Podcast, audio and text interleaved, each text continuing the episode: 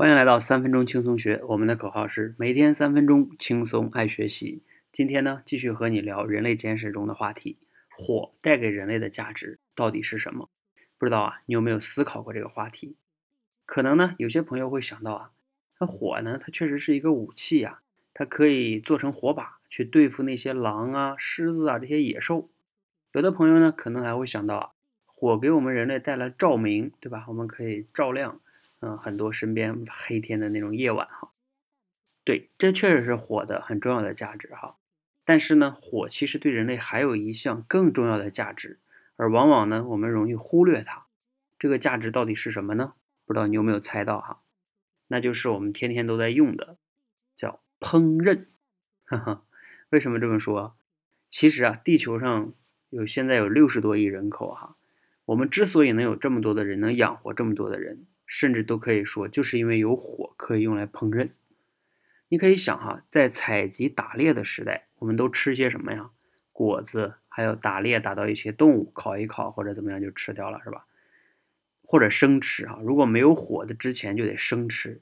但是呢，自从我们有了火以后，我们可以干什么？你看我们现在吃的大米饭是怎么吃的？都是蒸熟的，对吧？小麦蒸馒头，大米是吧？还有马铃薯啊。还有我们的肉也可以炒了，也可以蒸了，这一点都要归功于火。那有的人说了，这有什么特别的吗？很特别，因为哈，就比如说像黑猩猩，如果它生吃一些肉的话，一方面难消化，另外一方面呢，吃的时候就不好嚼。你可以想象一下，你现在要嚼一个生的肉，你自己嚼一嚼，完全生的，你能怎么吃它？是不是很费力？但是你你把肉给它蒸蒸熟了之后吃，是不是很容易？这个有有生物学家就统计哈，就是黑猩猩吃一个生肉的话，大概每天要花五个小时才能把这些肉给它嚼烂吃掉，而人类呢吃同样的肉，一个小时就可以吃完，是不是效率很高啊？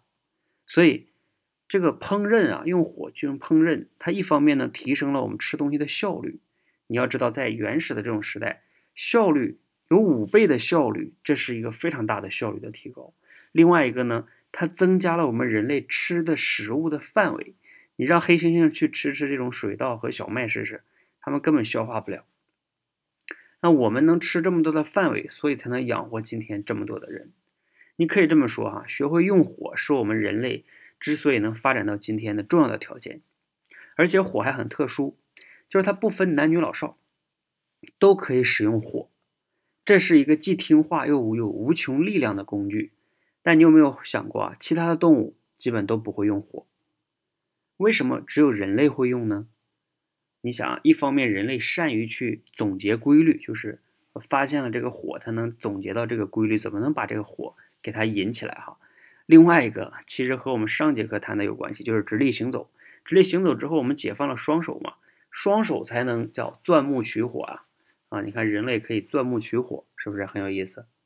好，今天的话题呢就分享到这里啊，不知道你有没有 get 到火带给人类的那些独特的价值？如果你喜欢今天的分享呢，欢迎你点赞或者转发给你的朋友。